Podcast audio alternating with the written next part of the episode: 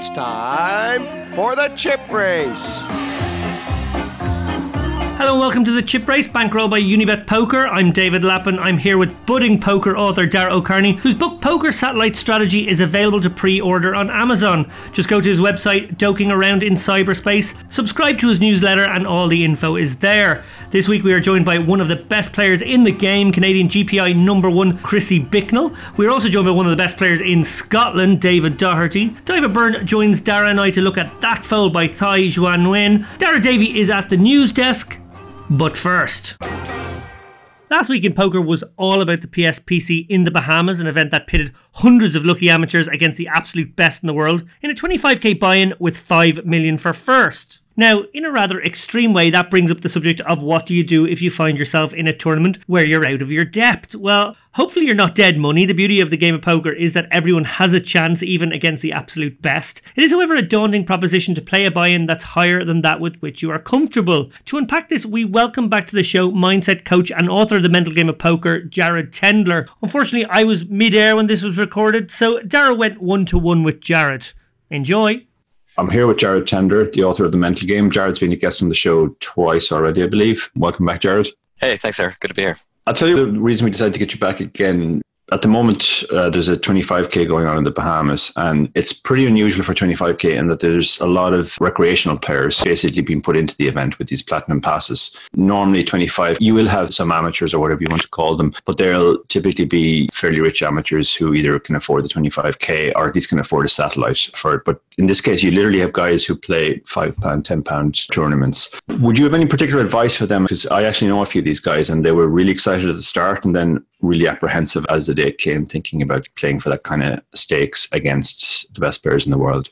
Yeah, I mean, it, you know, it, it's not uncommon. I mean, you're playing against some of the best players in the world, and this is like one of the beautiful things about poker. You know that in an event like this, people with such large skill differentials can actually compete against each other. Like I certainly tried, but you know the everyday golfer is not going to be out there playing in the U.S. Open or the British Open. So this is the fun thing about poker. Now, the key in my mind is to really just make sure that you adopt a good mentality for it. On the one hand, you could convince yourself that it is just a fun free roll, that your expectations are zero. You go, you have fun, you enjoy yourself. Whatever happens, happens. You know, you get a chance to have maybe a rounders kind of moment where you, uh, you know, you bluff one of the better players off a hand, and it becomes a story, and and that's what it is. It's just that you make money, you make money, you don't. You never would have been there in the first place, so just go enjoy yourself probably some like the guys you're talking about take poker seriously. It may not be their profession, but it's certainly something that they care about. And so getting players like that to adopt that is tough because now, you know, there's an opportunity to make some life-changing money or at least give themselves an opportunity to really boost themselves up or play against better players, learn from them you know the key in my mind from that point is to do a few things. You still need to set some realistic goals for what you can actually attain from playing in it. So quite literally you say all right okay well i'm going to play against these better players. I'm going to do the best that i can but i'm not going to out level myself right? You, you can't get into the leveling game with these guys because they know too much right? Mm. if you try to play up to their level you're actually going to play a lot worse. And recreational players amateur players like they can be tricky for really good pros because sometimes they get too used to and accustomed to playing against other players that have sort of similar styles. And so if your style is different, it may take them a few orbits uh, or longer to really kind of get a sense of what you're doing and how to respond. So that's part A. Part B is getting the opportunity to sort of see how they play may kind of rub off. You may learn some things and being up close is different than, you know, watching from afar. It's a different perspective. So there's that. And so again, set some goals from a qualitative standpoint, from a learning standpoint that yes, there's something you're going to get out of it, but still at the end of the day, making money is not the primary mechanism because for all intents and purposes, you're probably a losing player in the event. So you need to get lucky to win. So hope for some luck. The last thing I would say is it's really important. Sometimes, especially when you see players on TV, you follow them on Twitter, you're engaging with them, they sort of start to create this like mythology to them. And in that mythology, they have no weaknesses. They don't get unlucky. They will never make mistakes. And the reality is that they're human like everybody else. And if you can sort of strip them down and see them as having weaknesses, having fallibility, then it's going to reduce a little bit of pressure on your part because you're not going to try to rise to that standard. But realize, like, oh, you know, these guys could make a mistake. Maybe I could be the one that could force that on them. And so, you know, you kind of use that that intensity, use that goal as a constant thing to kind of focus you, like, kind of within the pressure that you're experiencing. Yeah, some very interesting points there. A few amateurs did ask me for advice going into the event. I think they were primarily looking for sort of technical advice, but I felt, what can they learn at this stage that's going to make that much of a difference? I'd give them some pointers in that area. But it's interesting you said about the free roll thing. That's one thing I actually thought about. At the end of the day, just have fun. It's a free roll, and you can't have too high expectations for any one tournament anyway. Okay, so one thing which occurred to me was that uh, a lot of the, the recreational players that I know, they're actually approaching it with a fairly positive, carefree, that sort of free roll attitude as you described there. I think for sort of what I would describe mid-stake regs, some of whom have like, you know, they won the big 11 or something and part of it was the platinum pass and they now find themselves playing it. Do you think the issue is slightly different for them? Because, you know, these guys maybe play 10 or 20,000 tournaments a year, but they grind primarily online. They grind low to mid stakes. 25k is huge in their world. It might be their yearly expectation. In some ways, I feel it's kind of more difficult for these guys because they have a clearer sense of where they are in the hierarchy of poker that maybe they're more likely to be a little bit starstruck by the elite players who, who typically play 25Ks. Would you have any different advice to give those guys? It's still somewhat similar because at the end of the day, like even if they're making 50K a year, 100K a year, I mean, you know, 25K is a very big chunk. So some of them are going to go into it with some fantasies, some wishes that they can at least cash but if not, like make a deep run and make potentially life changing money. And it's really important to keep those wishes from taking on a life of their own. And here's the key distinction it's fine to have a few minutes where you think about it and enjoy it and kind of do the what ifs and kind of joke around with your mates. But if there really starts to become emotion to it and you're dreaming about it the night before or the weeks before and it really starts to build up, all that is going to do is add pressure to you and it's going to take away from your ability to actually play well because now there's this extra sort of mentality mentality towards winning, which you know is not really what you're doing on a day-to-day basis when you're playing anyway.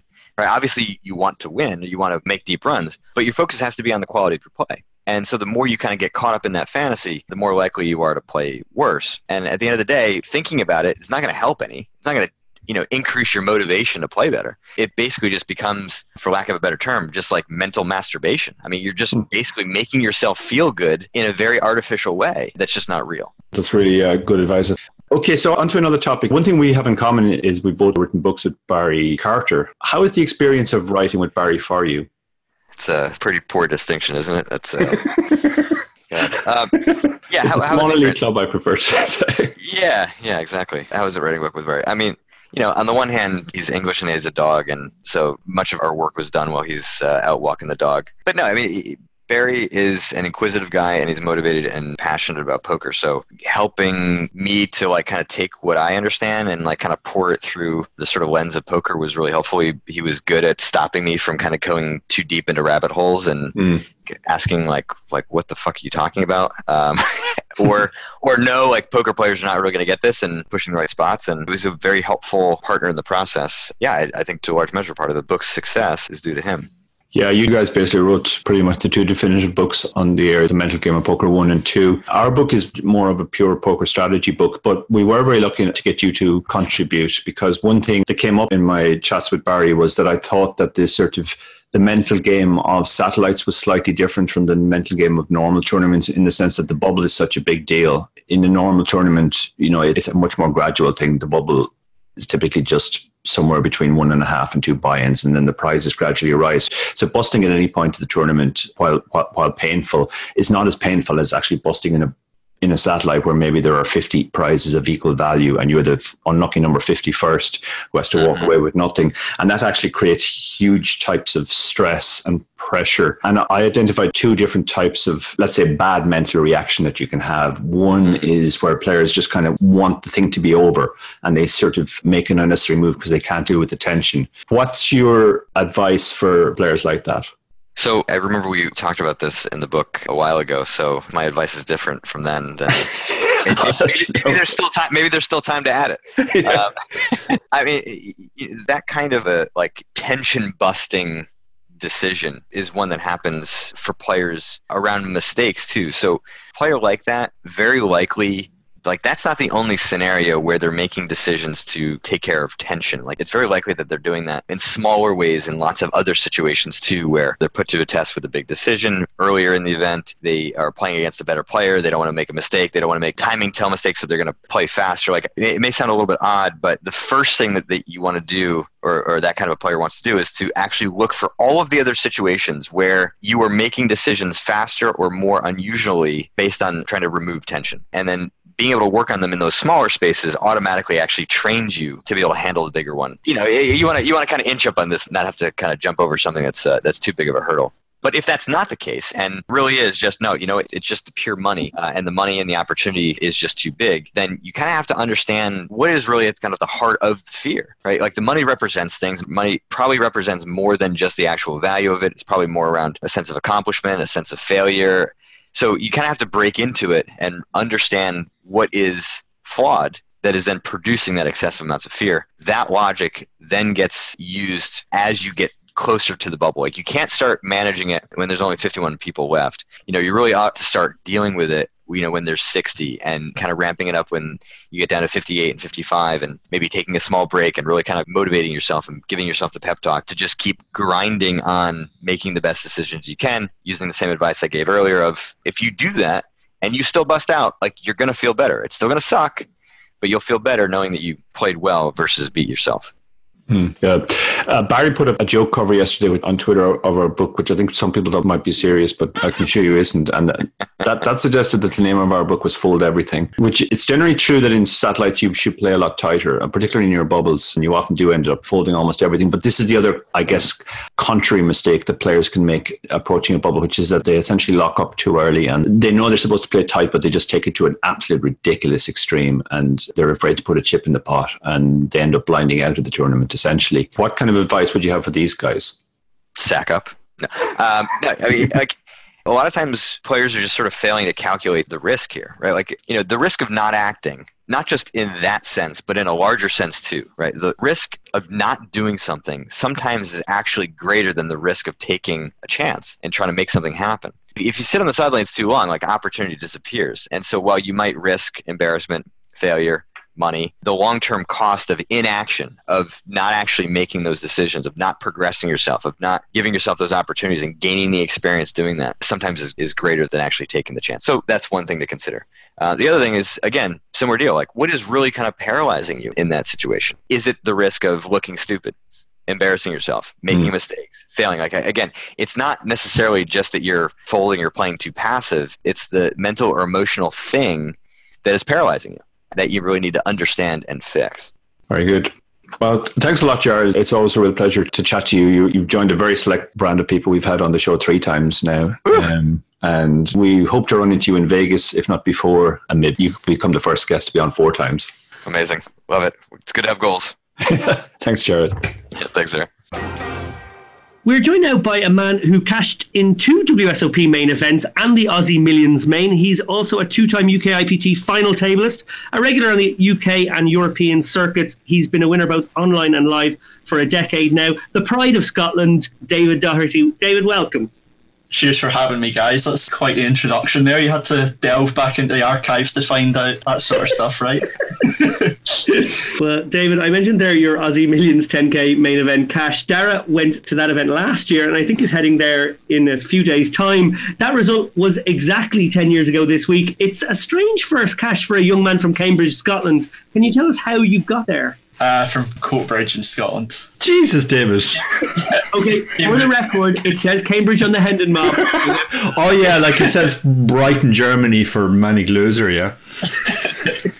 um, yeah, it was a kind of strange first cash, but I had like a kind of strange introduction to poker, I think. And the first live tournament I ever played actually was the main event in Vegas qualified for that five days after I turned 21 and I'd never played live before. So I went over there. I think I played a couple of days in my local snooker club. They'd held like £10 freeze outs. I went and played there a couple of times, and then I went to Vegas and played some two five, and then hopped straight into the main. Actually, I got horrendously coolered in the two five game as well. It was like my first ever live cash session. I got quad deuces into quad nines, and there wasn't a bad beat jackpot either, so it didn't start off particularly well. But, um, yeah, the Aussie Millions was my was my second ever live tournament, so yeah, that was um, pretty crazy. I just always wanted to go to Australia, and coming up in poker, age twenty one, Aussie Millions looked doable especially after I'd played Vegas and felt okay playing that. So played some satellites for that, and I think I got into that like second time of trying. So had a pretty good return on the old investment there. Yeah, you, also played again and cashed in another 10k that year, the World Series of Poker Europe main in London. Was this just some crazy young gun bankroll management with your winnings, or did you satellite into that as well? No, I satellited into it, but I remember a couple of years later speaking to Max Silver on the dinner break of the UK IPT that we both final tabled, and he apparently had heard some rumours that I'd bought into it directly with my Aussie Millions winnings.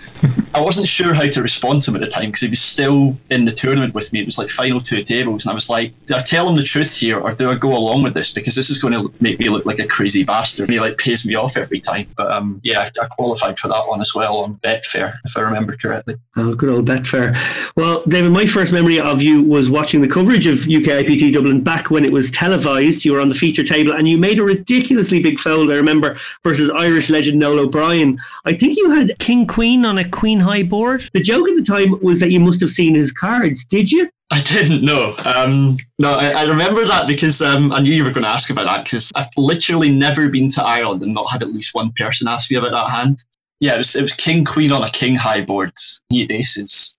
And I remember speaking to Noel afterwards. I don't, I don't remember if it was the Irish Open the following year, maybe a UK IPT in another Irish city, but I remember Noel approaching me the first time I'd seen him after that was televised, and I kind of went up to him to just like ask how he was doing, and like, oh, it's good to see you know, uh, you know, how's things? And you know, like I walked up to him and he pushed me backwards. He's like, "How the fuck did you fold that to me?" Like, um, I wasn't sure how to take it at first. I wasn't sure if he was like being aggressive about it or not. But it was like, hey, you must have sucked my cards, didn't you? And it's like, no, I didn't. It was a bit of a strange time because I didn't know that he had aces until the broadcast. So I knew I'd made the fold, but I had like three months to wait to find out whether I was actually right or not. And yeah, then when I actually broadcast, there was a number of forum posts popped up and were saying, look at this fold, like how the hell has this happened? Try and like break this down. And is this a good fold? Is it a terrible fold? Results oriented or whatever? And um, I remember there was one on two plus two where Max Silver had replied, and everyone else was kind of you know somewhat complimentary. And then Max had replied and said, "This is a really really bad fold against Noel O'Brien if he's ever played with him before, unless he's got like a really solid live read on him." But I was like, "Well, Max, like, I, I would hope that you'd know that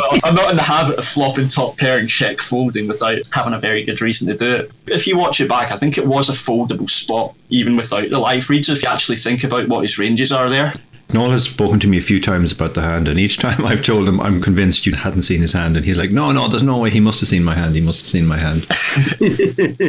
I think the first time I met you was actually in Vegas in the Black Belt House. I remember going to visit Channing there. You've been involved with a couple of the staking companies over the years. Black Belt first, which is probably one of the first big UK based ones, and more recently Jamie Burland's Bear Hug. How are those experiences for you? Yeah, I think with Black Belt in particular, I really needed that at the time. I mainly joined them for the networking aspect because I was a member of like a couple of online poker forums, but I'd mainly been playing, you know, on my own for like the first two years of my career or something. And I had a big 2009, obviously, but 2010, for, you know, a variety of reasons, went horrendously.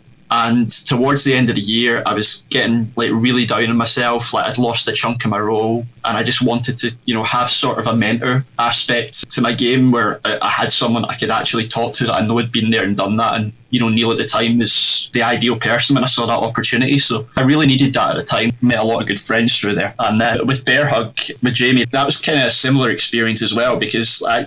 I mean, the, the thing is, I've actually not been staked for the vast majority of my career the black belt one was just for live tournaments and then with bear hug i was there for you know a short period of time just playing online it was kind of to help build my role back up again and that was really useful because i was always of the mindset i didn't want to apply to staking companies but I, I got to the stage where i just kind of had to and then when I applied to a bunch of them, they wouldn't accept me. And I got a couple of like emails back that I thought were a little bit derogatory, like not specifically towards me, but just in the tone that they'd spoken in. I'm not going to name any particular companies, but I just didn't like the way that they were running their business this. Wasn't the firm, was it? It wasn't the firm, no. I was very worried there for a minute. yeah, this is a whole ruse behind the interview. I've just come back on to, to get revenge on you. yeah, there were a couple I just really didn't like the way they were doing business. You know, it's easy for me to say in the position that I was in, yeah, you didn't accept me and I really don't like the way you're running business, blah, blah, blah. But uh, yeah, it's just a, a, little bit derogatory, the tone. But yeah, Jamie, obviously I knew Jamie really well. He was just starting Bear Hug up at that point, And that really got me back on my feet as well. And I was really happy with like the experience there, Jamie and, and Henry Jacobson. Henry in particular really helped me with kind of like sports psychology side of things because Henry used to be a professional tennis player, so he's used to that competitive aspect and you know having to train hard. And they were always really heavily into preparation for your sessions. And that was kind of like the mentor aspect that really helped me again in that time frame and i think by the time it came for me to, move on from bear hug i was like really at my peak i think for a couple of years there. And towards the end there i actually took over bear hug briefly for a couple of months there. We've actually like taken an extended break with it at the moment. But yeah, I was helping run it with Henry for a couple of months there. So that was like another interesting aspect of getting involved in that business. Yeah, I can see why Henry would go to someone like yourself, David. I've watched many of your videos for Bear Hug. I've also read a lot of your strategy posts on various forums and Facebook groups over the years. I've been fortunate enough to be in some of them with you. Uh, your advice always very on point, and you articulate your ideas really well. Yeah, I agree with David on your coaching chops. That's why at the Unibet Open Dublin in December, when we were asked who in the room would make a good guest commentator, it was pretty much a no brainer to recommend you. How did you enjoy the experience of commentating? Yeah, I, mean, I really appreciate that, guys. I absolutely love it. And that's actually what I was just going to say. Um, I, I think anyone who knows me and has spoken poker with me for a long time knows that I just absolutely love talking about poker. It's like I could do it all day if people run hand histories past me, it just really fascinates me how many facets there are to certain situations. And people always approach me about ICM spots if they don't know you well enough that I'm like their second port of call. I have to say, I did watch back some of your commentary, and in fact, you were commentating on the bubble. And to your credit, you figured out that the bubble had burst, even though you guys hadn't been told, on the basis that I shoved ace 10 off under the gun. yeah, if it hadn't busted, then yeah, I, would have lost a lot of respect for you. but yeah, I, I, mean, I really, really appreciated that. I love doing that. That's um, definitely one of my favourite parts of poker. Yeah, hopefully you'll get more opportunities in that area.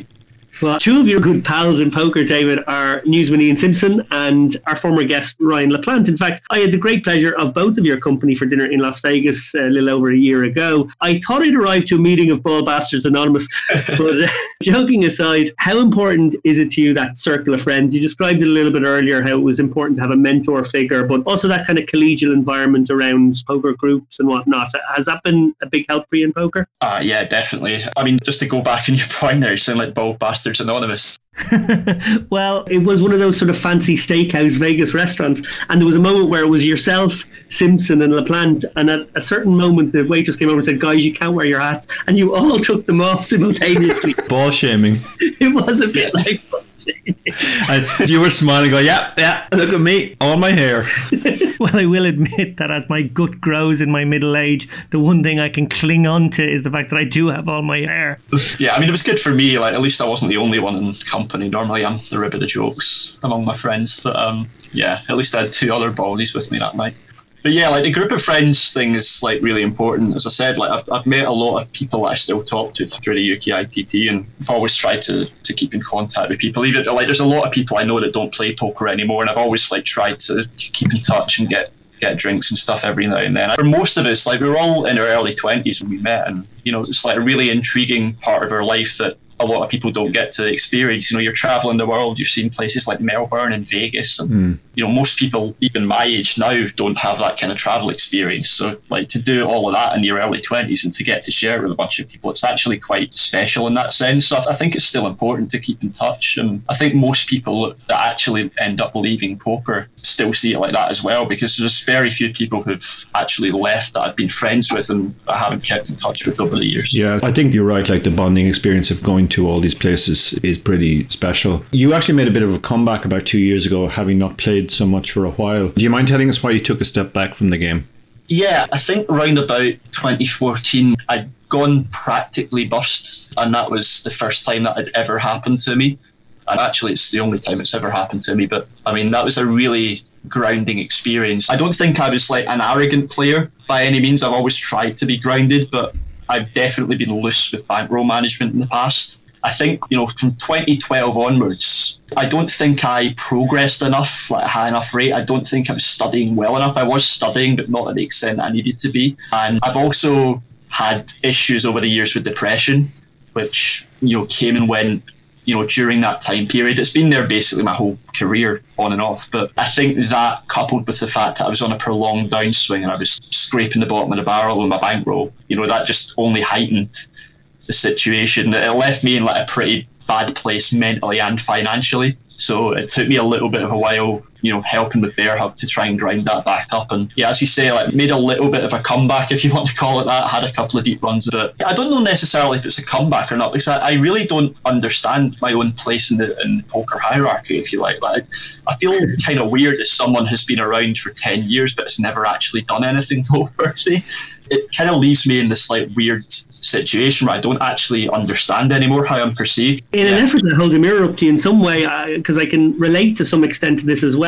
I always feel as though the great achievement in poker is surviving in poker. You know, obviously it's it's fantastic to get a big marquee win, final table in EPT, or you know, win a Unibet Open or something like that. They're obviously amazing moments. But really, the achievement is if you can survive in the game for you know, more than five years, you're doing better than the vast majority of players. And if you can do it for 10 years, that's a serious achievement in my view. Yeah, I think so too. It's just not perceived that way. It's not really the poker media, but it's more like the, just the community as a whole. Still, even now, even though they, they know how stupid tournament variance is, they still put tournament winners on a pedestal. Hmm. Yeah, I think there is a difference between people who are involved in the game, actually making their living from the game. They do sort of respect, as David said, the sort of longevity and achievement over a career rather than just one or two big results. But for most casual poker fans, if a friend of mine is at your table, for example, at the Irish Open, and I go over and tell them, oh, that's David Docherty in seat seven, almost the first question they'll always ask me is, well, what has he won?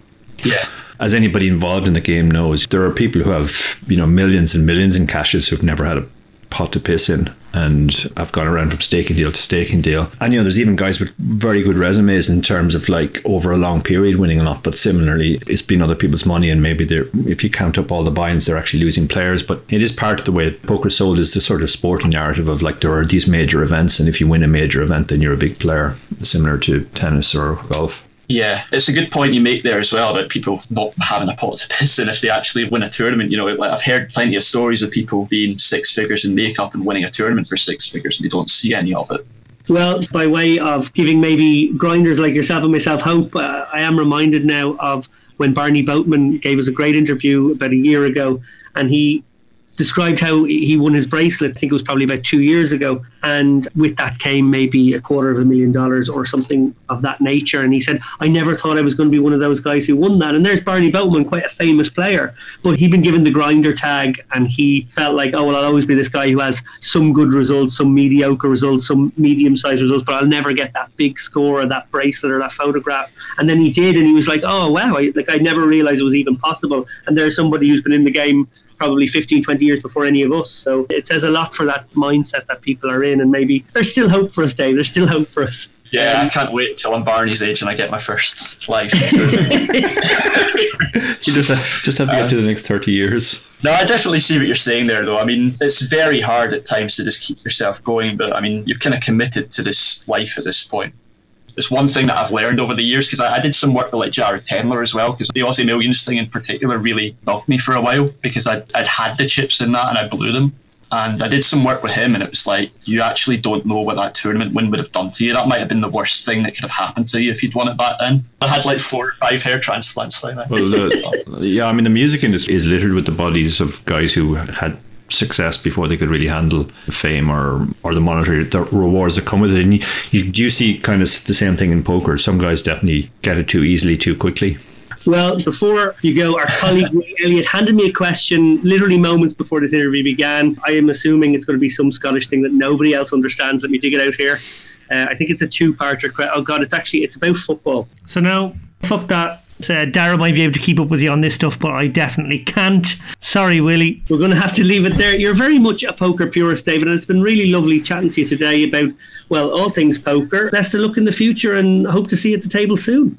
Yeah, cheers, guys. Now, just before I go, you know, sometimes we get people on podcasts and whatnot. Henry Coban actually did it in Ireland with me. He said when he brought me into the commentary booth that it was really lucky that everyone who'd commentated with him in the last month had gone on to win something. And he talked about Ryan Rees and I think Jack Sinclair was in the booth with him and they'd both gone on for big wins. I'm just wondering if I'll actually get any run good off of this appearance. Is there any history of that happening? There is form on this one. There is such a thing as the chip race run good, and we've hashtagged that on a few occasions. We've seen people go on to bigger and better things, usually only within weeks of being on the show. So I'm very optimistic. When's the next big one? I was going to go to the tour in Estonia potentially, and that's a 500 bowl. You're doing it wrong. You want the 10k. 2008, David Docherty would have been getting on a plane to Melbourne. Yeah, get yourself into Dara O'Kearney suitcase now and get to Melbourne and win them the Aussie millions. Great chatting to you, Dave. Take care. Yeah, thanks for getting me on. Ian Simpson is still in the Bahamas, so it's time for Daragh Davey with the news. Thank you, David. It's nice to be back. The PSPC concluded last week at the PCA Bahamas, and a Platinum Pass winner took down the title. Ramon Colillas won the $5.1 million first prize, outlasting a field of 1,039, a mixture of plucky amateurs and, of course, the world's best. French player Julien Martini came second for 3 million, and another Platinum Pass winner, Marc Riviera, came third for $2.2 million. This week's guest, Krissy Bicknell, narrowly missed out on the final table, busting an 11th of 330k.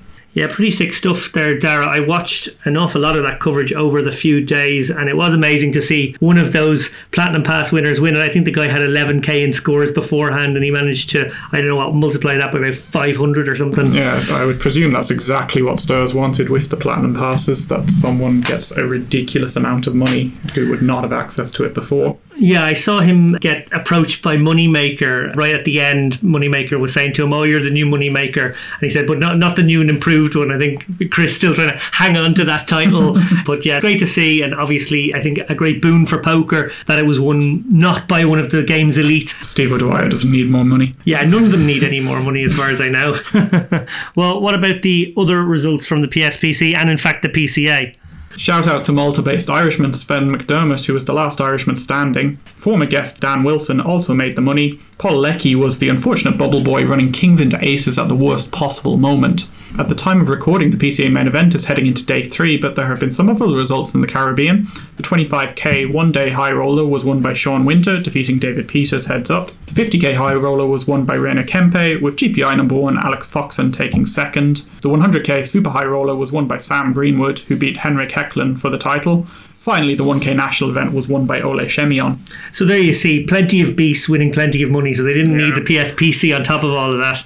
Um, I have to ask you one question, though, Dara, while you're here, because you are a person who has a strong opinion on all things poker. Do you feel like poker stars have put to bed now their damaged brand image from maybe the past few years? I know that was a big motivator for an event like this. I think it's two separate issues, to be perfectly honest. It's nice that millions has been injected back into the poker community, but I'll be honest, I'm not sure the Platinum Pass has achieved what they wanted to in the sense it created some bitterness, I think, with people. A bit of haves and have nots. Yeah, the people exactly. Who, the people who got them felt great and were all like, Yay, I'm going off to the Bahamas to win millions. And everyone else, like, Oh, I'm so happy for you. Yeah, mm-hmm. great. Yeah, I mean, it's a good thing. You can't criticize Stars for it, but in terms of their bad press from a couple of years ago, I don't think that gets rid of it necessarily. No, I got to agree with you there. I think they are separate issues, and, and like you said, fair play for doing what they've done here, but really, you know, they haven't addressed the original problem and, and, and addressed the original victims of what was a pretty shitty state of affairs a few years back. There has been a lot of chat in the last few days on social media about are they likely to do it again? If they did it again, how would they do it? I hear a rumor that maybe they will do it again, but in a different form. They might make it a 5k or a 10k and try and give out maybe three or four times as many platinum passes, maybe a thousand over the year, something like that. Now, that is just a pure rumor, but if they were to do something like that, what do you think of it? I think I would like that more. And yeah, I think there would be maybe less bitterness, as in it's not everything or nothing. It seems like more of the community would get them. So everyone would have something to look forward to. Having said that, the Bahamas is expensive to get to It sure is. and stay at and buy a Coke at, even. yeah. Well, maybe they won't do it in the Bahamas either. Well, look, th- there must be a little bit more news. I know it's been mostly dominated by PSPC, but I know we have one announcement this week. Yeah, absolutely. Coming up in the future, the Irish Open 2019 has announced its schedule. The 1 million euro guarantee main event will be re entry again with four day ones this year. It's a jam packed schedule with the 2K High Roller, a 1K side event, the 550 Americas Cup, the 350 PLO Championship, the 250 Ladies event, the 250 Seniors event, the 550 JP Masters, the 350 Heads Up, and the 350 Liam Flood Memorial. The festival will be held in City West and run from the 15th to the 22nd of April. Yeah, that is a pretty jam packed schedule, almost tongue twisted. You're trying to get all those events out. It is always one of the highlights on the Power calendar. But the one thing, again, I want to maybe highlight, and, and, and this is a recurring theme as well, is the re entry. You know, certain websites are going away from re entry, certain websites never had them to begin with. Obviously, re entry is popular with some people in the live format because they take time to travel to an event and, and maybe then they want to more justify their expenses. Where do you stand on something as prestigious as the Irish Open with all its history being re entry? I would prefer it wasn't with a higher buy in, to be perfectly honest. Yeah. slightly higher.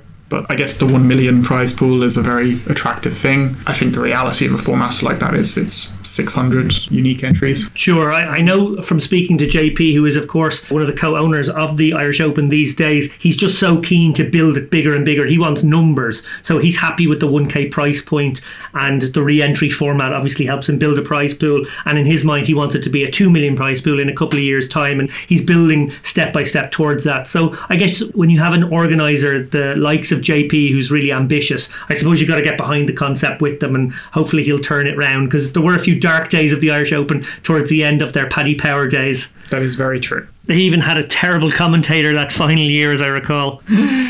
And for what it's worth, I've never had a bad experience. It's always great. Yeah, combined with the fantastic Norwegian Championships, it is one of the highlights on the poker calendar. If any of you can get to it, please do. Daragh Davey, thank you so much. It's great to have you back. You're welcome anytime. For strategy this week, we are joined by the fabulous Daiva Byrne. Daiva, welcome back. Thanks for having me, guys, and hello. Hi, David. Well, David, you pinged Dara a few days ago with the recommendation to cover what has become the hand of the year, certainly the fold of the year so far, from Thi Xua Nguyen during day two of the PSPC. Well, it's fair to say, coming towards the bubble of such a big tournament, 25k bubble, you know, a lot of people got in this through satellites or maybe through Platinum Passes. I don't think either of these two did, but that's a little bit significant. Even if you're an hour off, there's starting to be a little bit of ICM pressure, which might encourage people to take slightly more passive lines. With that in mind, I'll call the action with Ace Queen. Nguyen opened the button to 12k at 2500 5k with a 5k ante. And from the big blind, Athanasios Polychronopoulos 3 bet to 37k holding aces. Nguyen makes the call. Pretty standard. His sizing's probably a little on the small side, out of position. What do we make of it so far, Dara? Yeah, I think uh, his sizing is a bit small, like you said, out of position. He probably does this because he has a really strong hand. I suspect he's not really balanced here, but he doesn't want to lose his customer. Uh, it was interesting actually when I was reading an article that Thi made a note on American player making a very quick three bet. And she said that signaled strength, that he was very strong in his three bet this time. Okay, so some live stuff already creeping in. Often the quick three bet does tend to be strong. At least you can rule out marginal hands where the player might have to think about whether they want to call or the amount that they want to raise. Yeah, so interesting to note that maybe from Nguyen's point of view, she's already putting her opponent on a legit holding, but with Ace Queen, obviously she has too strong a hand herself not to defend. Could she have, however, considered a raise? Is that something you would consider Ace Queen sometimes a really good four betting hand because it's got good blockers? You can four bet, maybe let it go. Did she have the kind of stack she could do that? I think given the positions button versus blind, this isn't a great spot to do that because a hand like Ace Queen, while it's in great shape against his range overall, it's basically just miles ahead of the weak part of his range, you know, the ace X suited type hands, but it's actually in bad shape against the top of his range, you know, aces, kings, queens, ace, king, all those hands which he can have as well. So really all the four bets likely to do is fold out the part of the range that we're in good shape against and give us a really tough spot if he five bet shoves. Yeah, that makes an awful lot of sense. Well, the flop comes King of Spades, Queen of Diamonds, Nine of Spades. The kind of board an out of position aces doesn't particularly love. You know, he can have been overtaken. There's a lot of the hands that Chief Flats there that have smashed this board. But at the same time, you know, aces is aces. He does decide to check, probably hoping to take a street out. And Nguyen checks back her second pair top kicker.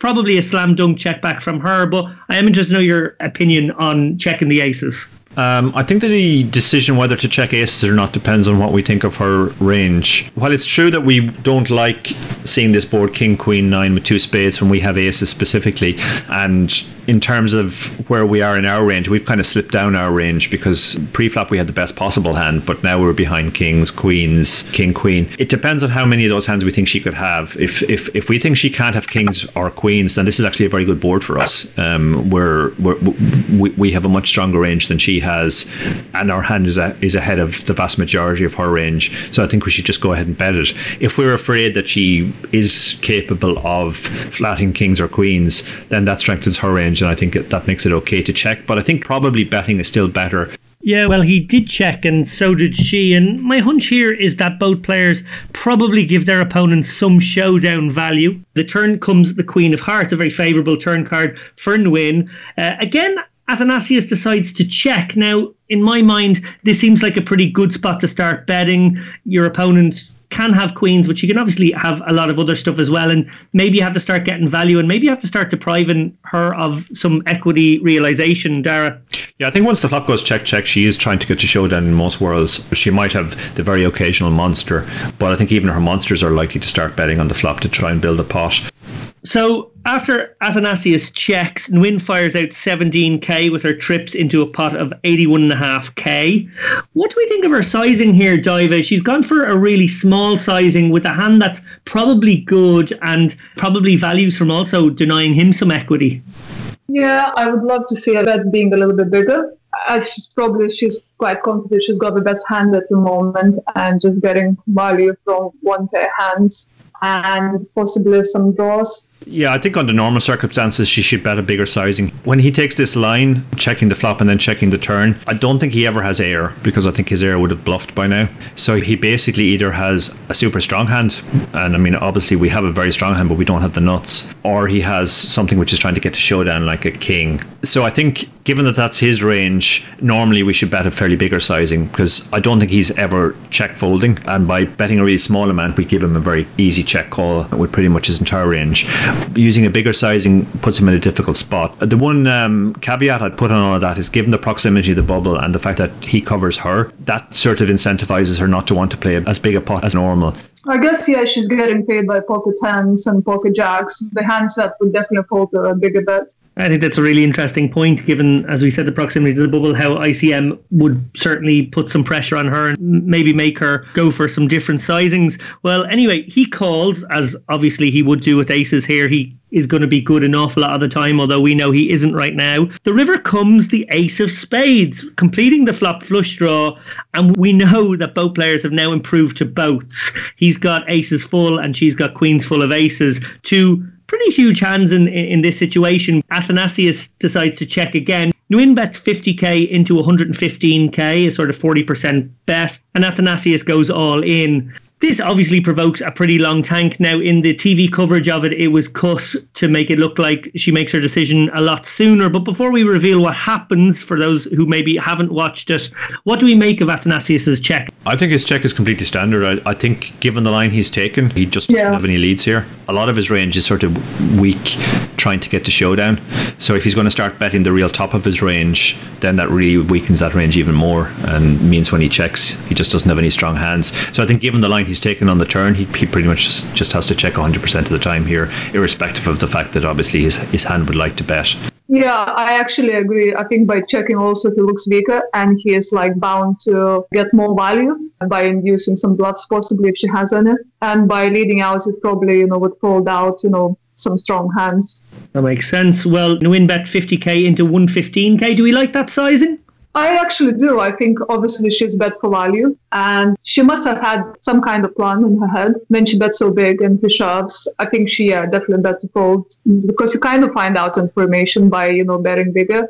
He's unlikely to have any bluffs. I actually myself couldn't think of any bluffs in his hand. Yeah, it seems to me that it's unlikely he can have a flush given that it's the ace of spades on the river, making a lot of his likelier flush combos that maybe would have taken passive lines to this point. So, more likely she's targeting a sort of a king X hand and hoping to get one streak from someone who doesn't believe her. or ace nine. I mean, I think all of those hands are possible. She's targeting a pretty weak range, and I think that's why her sizing is good. She can get more correct calls. Makes sense. And then, as I said, Athanasios goes all in. Now he's putting 200k in here, uh, a raise of about 150k, setting her all in. He's got chips behind. Nguyen tanks for quite a while on this one, according to the reporters. What do we feel when we're weighing up our, our range in this spot? Dara, I know you talk an awful lot about how good value bets on rivers can suddenly shrivel up in their value when facing another bet here, and, and really she's forced into the absolute upper echelons of her range if she wants to find a call. Yeah, the key to this decision is basically while we have a very strong hand, we're not beating anything that he plays for value this way. Even if he has a worse house, queen nine suited or pocket nines, I don't think he's going to raise that. He'll probably just call those because he has to fear king queen ace queen. This is a situation where basically she's bet the third nuts on the river and gotten raised.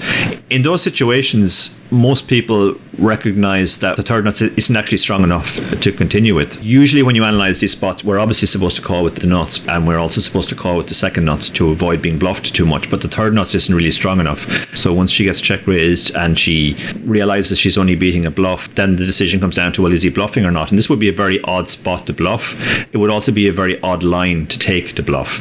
Most people, if they're going to bluff, are going to bluff in a fairly straightforward manner, probably just by betting the flop. Going check, check on the flop, and then check calling the turn, and then checking the river and intending to bluff. That's very elaborate, and I, I, I don't most people actually bluff that way if we are trying to look for some bluffs in his hand, Dara, and, and I know it is pretty difficult to do given his line, the only bluff I could kind of conjure in my mind, and maybe he's more likely to take a bluff spot because he can put her all in an hour off the money is ace king. Ace king obviously has a lot of value to maybe being a reasonable call down but ace king does have the perfect blockers to the best boats that maybe he could turn a hand like that into a devilishly evil bluff yeah i think if we are trying to look around for bluffs any hand which blocks houses is a good candidate so if he has ace king or ace 9 or king 9 they're all reasonable candidates they're the kind of hands that might make reasonable check raise bluffs too in the sense that if the flop goes check check, they're going to win a lot. But when she bets, he's no longer ahead of the value range. The only thing is, I'm not too sure how many those hands he actually gets to the river with. I think Ace King would bet the flop. Ace Nine, I think, is the one hand I can pick out that might play this way. He decides not to bet the flop because he just has bottom pair. Um, it goes check check. On the turn, the queen comes and his hand is still very weak, but he decides he's going to hang on for one street and see what happens. On the river, he improves kind of, but not really. But he knows that he's beating a king now, so he checks. But then when she bets, he thinks, well, I'm not good anymore, so therefore I'll turn my hand into a bluff. So that's probably, in my mind, the only hand that, plays that way as a bluff. Yeah, I just see it unlikely him having ace nine in his hand. Well, so much of this comes down to image, and I suppose if he had maybe targeted Nguyen as somebody capable of making the kind of fold that she did ultimately make, it would make hands like that more attractive bluff propositions. But you can never be so sure that someone won't get sticky with a hand like Ace Queen or King Queen in that spot and just call you down, and then you look very silly when you've turned a, a hand of that value into a bluff candidate. Yeah, I think there's a perception among a lot of male players, at least, that female players in particular don't like to get bluffed, and they think that everybody's trying to bluff them and push them around and bully them, and therefore they don't actually make good bluff candidates. Yeah, one interesting extra point to all of this is while people watched at home and, and this video did go viral, she does a, a slightly unusual thing. So in the end, she does find the fold. Dara was right. She analysed the hand pretty well, I think, to, to find what I think is for a good player. Uh, let's not call it standard and take away any credit, but like a, a fold that you should find after a little bit of thinking, I think maybe. She does find the fold, but she says yeah as she turns the hand over and kind of flips over her hand. Now, you know, once you flip over your hand in that way, obviously obviously she's not making a call. Some people thought that maybe the, the word yeah could be an angle shoot that it could mean call. I would like to say to kind of put that to bed. I did see a post from Chad Holloway where he said just spoke to Athanasios about this hand and he said absolutely no angling aspect to it. He said she 100% owned me. Some days you just get owned. He said the cameras made it a great moment to show that she'd made a great laydown. So obviously Athanasi is keen to give credit where credit's due for a, a well thought out hand and a, a, good decision by Nguyen in the end. But maybe the theme here is there's a lot of hype about this hand. Perhaps it's not quite as oh my god above the rim as it would seem on first glance. I mean, I still give her enormous credit for making this fold because it's hard to do in the heat of the moment. My, my friend Andrew Brokos on his podcast Thinking Poker said recently that one thing that humans are very bad at is changing their mind about the strength of their hand. And you know, when she bets the river, she's she's obviously going for value. She's thinking, I have a house. This is great. I'm going to get more chips here. And then when she gets raised, she's calm enough to stand back and reevaluate and see how strong her hand actually is. The reason why this hand has gone viral is a lot of people can't imagine that they would make the fold. It's one thing to be able to sort of sit back like we're doing now and say, yeah, it's actually an easy fold because he shouldn't be bluffing with this line and she only has the third nuts. But I think in game, you have to give her credit for finding the fold. Yeah, I think it's pretty impressive, and I really believe the same that not many people or players would have done that, especially on the feature table. People hate being bluffed. So, yeah, I mean, fair dues to her, and very well done for thinking it through and making a big fold. Yeah, here, here to that. I think, as Athanasios said, the cameras made it a great moment, and that they surely did. We're joined now by a lady who has gone back to back, staying on top of the GPI ladies rankings with 2.3 million in live winnings. She's the APPT Macau High Roller Champion, the WPT 5 Diamond 5K Champion, and a two time WSOP bracelet winner, including the 2013 ladies event. She's, of course, Krissy Bicknell. Krissy, welcome to the show. Hi, thanks for having me. For pleasure.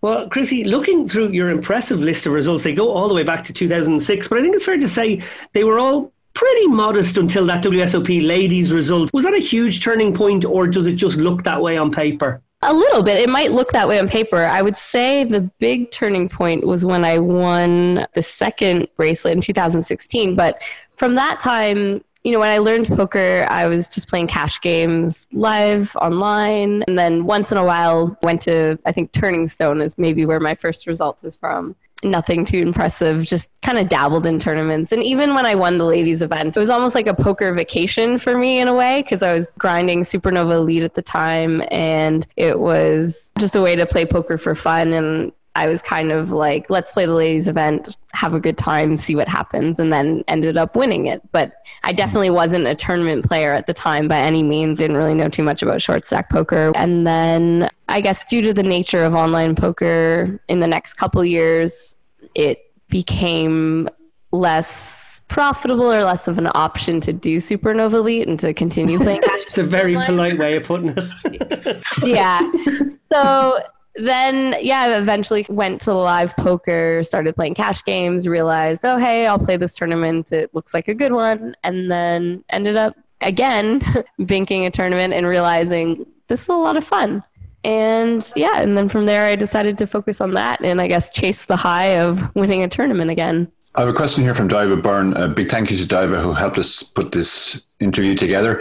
Out of your very impressive poker resume so far, what do you feel most proud of? I would say there's a couple things. I think that when I did Supernova Elite, there's definitely a lot of pride I have in that because it took so much hard work and so much discipline in order to do that and achieve it. And I think that I had one year that was particularly good where I was profitable at the tables, which was a challenge for those who are familiar. It's like you're playing 24 tables at once or 16 tables and playing basically like eight hours a day for the whole year. And you are making a lot in rake back. So there's not a huge pressure to profit that much at the tables because you're clearing so much rake back. So a lot of people would just play and basically, you know, make 100K a year in rake. And I had a year where I think I got like 1.25 million VPPs, which was like Supernova Elite plus like 25%, and actually like won at the tables as well. Wow. And that felt really good. I definitely wasn't one of the best regs, but to have a year where I was definitely, you know, maybe top 10 or 15, I'm not really sure exactly. But yeah, it, it took a lot of pride, and I worked really hard at being able to not only put in those hours to have a game that's actually making money, handling like the emotional up and downs of that definitely took a lot of work and I'm really proud of that. And then I would say it's not particularly necessarily one win that I'm really proud of. There's definitely moments you know that are highlights like winning that tournament in Macau and like playing David Peters heads up that was really fun and obviously a huge highlight but I think that I feel proud of myself for kind of going through the whole battle overall because I think when poker's going good, it's very easy, but when things are going bad and the bad moments, that's what's really, really challenging. And people don't necessarily talk about that that much. And I think hmm. that taking bad beats and then showing up the next day, not everybody does that. Well, that segues very nicely to my next question. I read a quote from you recently where you said that you're really drawn and inspired by people that work really hard, that they show you that it's okay to put all your time and focus into one thing in order to be great. That does remind me a little bit of my co host here. I know grinded Supernova Elite, as you mentioned there, and as someone who grinded Supernova and double Supernova on maybe six or seven occasions, I know yeah. how much bigger doing Elite is, particularly 1.25 Elite, which just blows my mind, frankly. are there yeah. big sacrifices you had to make in order to get to where you are right now? And I suppose in the amount of time that achieving Supernova Elite takes, do you have to just sort of like switch away from everything else? It's funny because a lot of people say sacrifice, but I genuinely love playing and love what I'm doing. So even when I was doing that, I actually did still wake up looking forward to playing. I think that what you have to sacrifice is a little bit of maybe like comfort in life, if that makes sense. So when I was doing that, I was really disciplined in getting up and going to the gym first and making sure that I'm doing that and that I'm like eating well to make sure I didn't get sick. Because if you got sick doing Supernova Elite, there's a really good chance you don't make it because you can't miss a day. So it's really important to stay healthy. And I guess I'd be lying if I said I didn't sacrifice some level of like a social life. That's probably one thing that lacks in my life. I think for me, it doesn't feel so much like a sacrifice because I, I just genuinely really have a lot of passion and like what I'm doing. One pattern I think I've noticed among a lot of the top female players is that a lot of them seem to come from hyper competitive families, often with lots of brothers. Was that the case with you?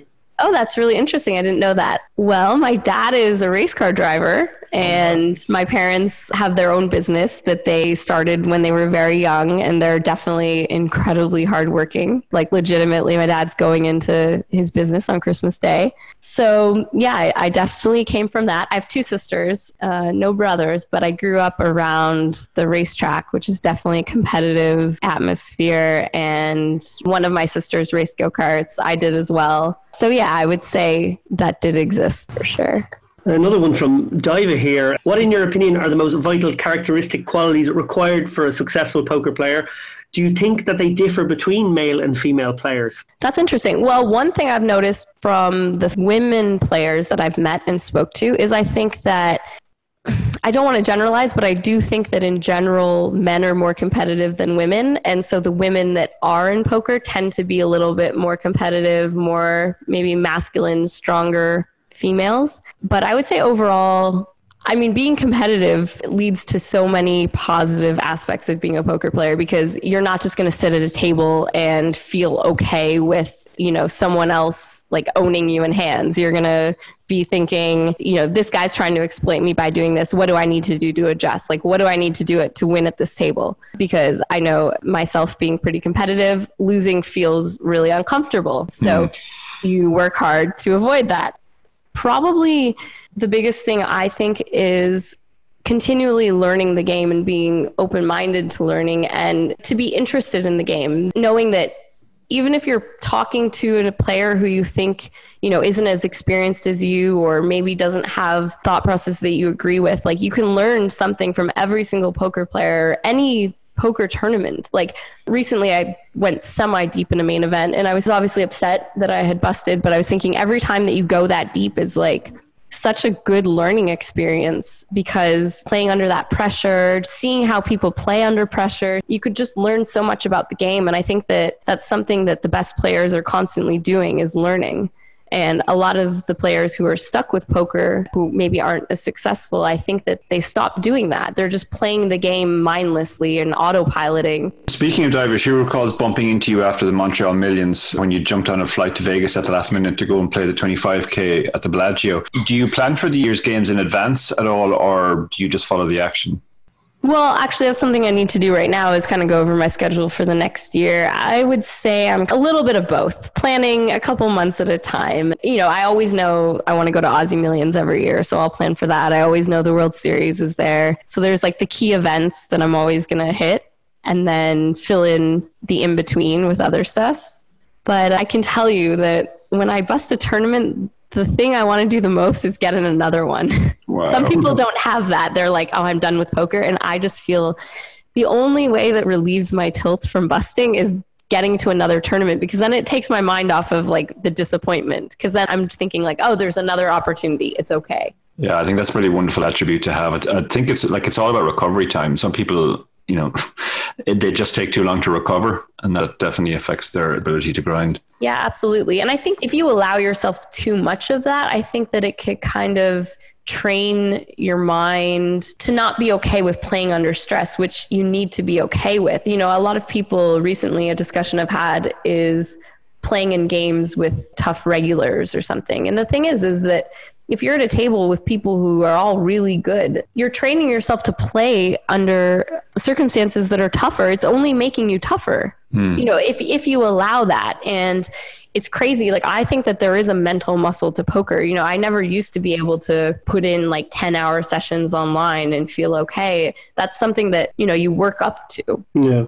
So I think that being able to bust a tournament and play under that tilt that you might have, you know, to recover, snap out of it and say, okay, it's okay. Like, let's think about the next hand. That's something that also you need to do during a tournament because very rarely is a tournament ever going to just go smooth and you win every hand and you don't have to deal with like tilt or feeling you have 100 big blinds. Now all of a sudden you have 10 big blinds. Like, you can't just give up. You have to fight. And that's a really strong mental battle there's no denying like the mental aspect of poker and the mental game and i really do think it's a muscle that you just work on. And i do think that a lot of people who have that attitude of oh i'm tilted i need a break i can't play today i can't play today i think to be honest maybe i'm being too tough on myself but i think that that might be a spot where people can probably toughen up a little bit and figure out how can i play with this? Because it is possible. And i do think you know look at someone who's a great example of this is David Peters. I mean, he's the one jumping from plane to plane to tournament to tournament. It's insane. And clearly, there's no tilt or mental thing challenges that he's having. It's pretty impressive. Yeah, that's really interesting. I haven't thought too much about it in terms of poker, but now that you mentioned it, it makes perfect sense. I mean, it's something when I was a runner, I was much more aware of because sort of the difference between, let's say, recreational runners and top class runners is that like recreational runners will often say, "Oh, my knee is sore or my hamstring is tight. I don't think I should run today." Whereas Yeah. like the, the professional runners know that if you only run when you feel 100%, you're just never going to get out the door. Yeah, that's really interesting. Yeah, and you really have to be able to do it. And like when I ran the really long stuff, part of the training was actually training yourself to run when you felt really bad, like just after eating or just after Oh, that's really interesting. when you're already very tired. Yeah. I find that stuff actually really interesting with exercise and, you know, the mind body connection. It's huge. Yeah, I think there's another big connection there to your supernova elite background as well. I think you can take a day off doing that. So you can't just go, oh, I've been beaten up all week and I'm, I can't win a cash pot right now. I think I'll just take three days off. You're like, oh no, if I do that, I actually do have to make up those hours later in the month or whatever it is. Exactly. Uh, great training for just sort of not being precious about any one tournament. Yep. Getting straight back on the horse. Absolutely. We interviewed uh, Jennifer Tilly a few weeks ago, and she said that she doesn't like to play poker with Phil Laak. Do you feel the same with your boyfriend, Alex? Okay, I think I like playing final tables with him. I guess I don't like playing with him early in the tournament. I don't know. I don't mind it. Obviously, like he's a really good player and he tends to be like the table captain, which makes it really annoying. It's actually funny. Like I have a picture of the first time I ever played with him. I had taken a picture of him just to be like, who is this guy to someone else because I guess he kept three betting me every hand. And I was like, does this kid know what he's doing? He's definitely you know tough to play against. He's also fun to play against. So i like playing with him in the sense of i like being around him. I like watching him play. I think that he's someone who's one of the most talented poker players there is and it's fun to watch. It's really fun to watch people play versus him. I just don't like when he busts me from tournaments and it seems to happen a lot.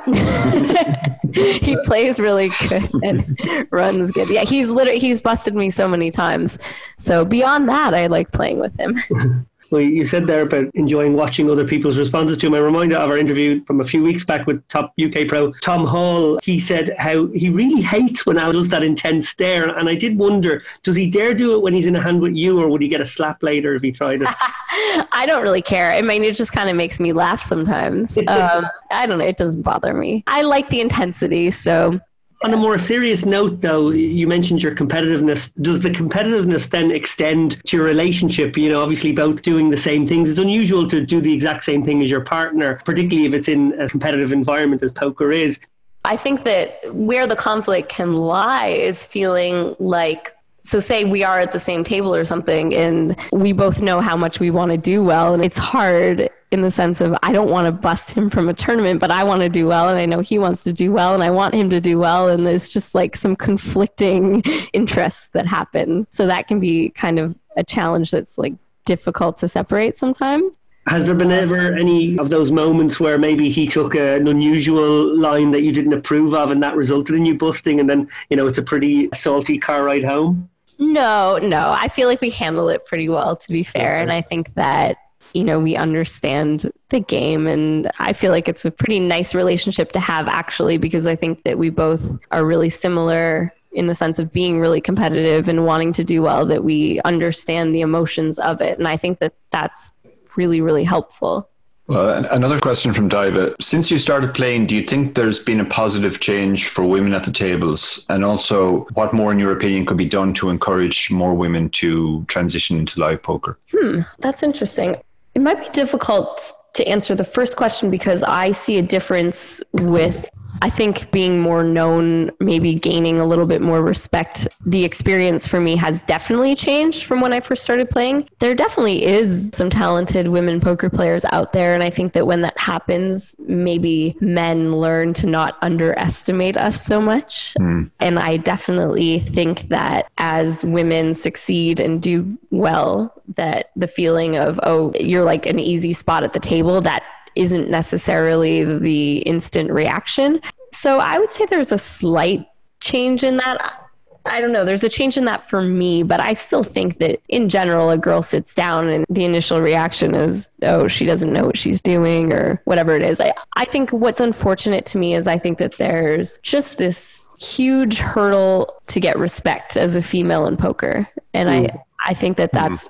Probably unfortunately going to exist for a long time. Like, I think in order for a woman to get the respect that a man will get with the exact same results, they'll just have to do so much more to prove that, if that makes sense. Yeah, no, that definitely makes sense. I was at the Aussie Millions last year and uh, you actually came over to talk to some of the young Germans at the table. And after you left, it was really noteworthy to me how much obvious respect they had for you. And then I thought, well, like, why is that noteworthy? And then I thought about all the previous instances in the past when, you know, female players were there, they talked and then they went away and then the guys all immediately start bitching about how terrible they are. Yeah. But, you know, that didn't happen with you. So I guess like it must feel good to sort of carve out that respect to some degree. Oh, that's interesting. Well, that's nice to hear. Um, yeah, I think that was something when I was younger that I cared a lot more about. You know, a topic that came up. I played the 100K at the World Series Europe, and I think like reactions in the chat or reactions from people is like, why is she playing that? Like, she shouldn't be there. Well, I think there was a lot of other people who probably shouldn't be playing it either if you want to assess that. But why is there so much focus on me? Because I'm a girl? I mean, I don't think my abilities are that much different than some of the other professional players. And if I was a fish, don't you want that? It's interesting that there was just this negative reaction by some people that I shouldn't be there, that I don't deserve to be like in 100K with men. And it's confusing and frustrating to me that that exists. Yeah, there's certainly no logic to that. On a similar topic, I mentioned at the top that you are on top of the GPI ladies rankings for a consecutive year. Your predecessor, Kate Hall, had some misgivings about that award. I remember at the time of receiving it, she said the concept of female player of the year to me doesn't make a lot of sense. There were 77 men in her case who finished ahead of me in the overall player of the year race, and for me to get an award ahead of 76 of them, it feels that it has to send the message that I'm not accepted to be able to compete with them. Now, there is no doubt whatsoever in my mind, anyway, and I'm sure in most players' mind, that you compete with the very best, but there are currently 21 guys in front of you in the GPI. Would you share Kate's concerns about the perception of that prize? Oh, it's such a complicated topic. I see where she's coming from. I do think that one way to fight the battle of you know women being disrespected in poker or whatever it might be is for women to get good results. And i do think it's important to celebrate the success of women. I do understand where she's coming from that why is there this category? Because we are from a level playing field. I understand that unfortunately, poker isn't at a state where the fields are 5% or less women. Like, that's a huge difference.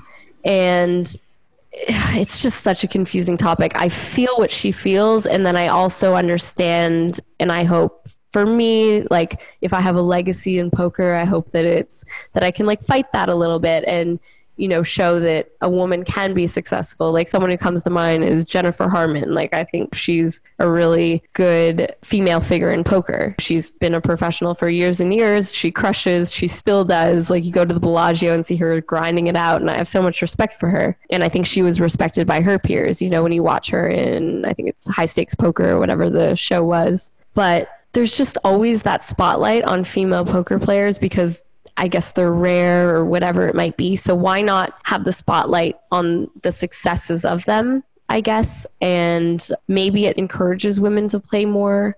It's tricky. I really don't know exactly how I feel about it, if I'm for or against having female awards or ladies events. I try to take, you know, a laid back approach to it more than anything because I don't feel strongly either way, if that makes sense. I think that I just try to appreciate the positives of both sides. You know, I play ladies' events and I see that some women love it and there is positive aspects. Yes, there's negative aspects, but I'll just try to take the positive of each. So winning the GPI award, I'll just try to be proud with that and understand that okay, maybe I can try to use this award in some sort of way to show other women that, you know, you don't have to be scared to sit at a poker table with men because it's actually shocking to me that I've had conversations with women who feel intimidated to do that. I, I don't experience that and I like hate that they do because I don't like giving men that power to to, to, make it seem like oh a woman shouldn't be sitting here. Like w- what are you talking about? We have every right to sit there. When we interviewed uh, Jennifer Shahade a few months ago, she complimented us on finding a new way to ask a lot of questions that women in poker always seem to get asked. Okay. do you think it's still important to address these subjects because obviously they still exist, or do you think bringing up those topics is problematic in itself because it's basically treating women differently? You know, asking every woman what's it like to be a woman in poker. yeah, that's a good question. Sometimes I hate the questions that I get asked, and they feel very very sexist actually i think my gut would fall towards the last part of what you said like that it is bringing attention to ooh you're a girl in poker you know versus just treating me like a regular player hmm. but I do understand that it's a topic of interest and maybe unavoidable topic. I'm not sure. And we do feel that tension ourselves because it is almost like I think Darren and I would both love to just sort of be able to maybe just not ask a question of that nature at all. But then you feel like you're top of the game. You know, you're one of the best 25 players in the world by this year's rankings. You could make a very strong argument you're one of the best 10 in the world. And I suppose the one unique thing about you in that grouping is that you're a woman. And I suppose when Vanessa Selbst was, she was probably the only woman in the top 10. And actually being one woman in the top 10 is punching way above your weight as a gender anyway, because you do probably only represent three or 4% of the game. Um, yeah. So I've never seen the correlation or the uh, connection myself between women and being inferior players yeah. in any way. I've always felt like it's just a numbers game. Yes. But it is that perception, I guess. And, and I suppose as interviewers, you know, you're trying to find a, a way to do an honest interview, address it, but not address it. I don't know. It's a, it's a tricky tightrope. No, I, I totally understand it. I just find I'm not really sure of my feelings towards all of it. It's confusing to me. And then I just think of myself, like what you were saying, like I don't think of myself as, ooh, I'm a female in poker. I think part of the problem is that to a lot of female players, you're sort of a role model and it's like they expect you to be a spokesperson. But like that's not what you signed up for. You just signed up to become a really good poker player. Uh, exactly. Exactly. Yeah. So when people are like, oh, women need to play poker more, I'm like, I don't know. You know, it's undeniable that poker is definitely more of a masculine interest. Yeah, I suppose it, it extends. You know, Daiva does such phenomenal work promoting women who are in the game and getting women to start playing the game for the first time. And I'm always in awe of the work she does to bring that together and the dedication she puts into it. But I also feel this tension. Like one of my best friends, Kat here, uh, she, she lives close by, Kat Arnsby. She's a wonderful poker writer. She just fucking hates women's events. She's just like, it's just stupid and it's backwards and it's the wrong direction. So yeah. you're, like, you're caught in this spot where you respect the work being done to promote women in the game and to get women into the game, but at the same time, you kind of think, how shitty is it in the first place that this sledgehammer approach is necessary because we're so fucking obnoxious as a gender that we haven't made women feel like they should just come and play a game of cards with us?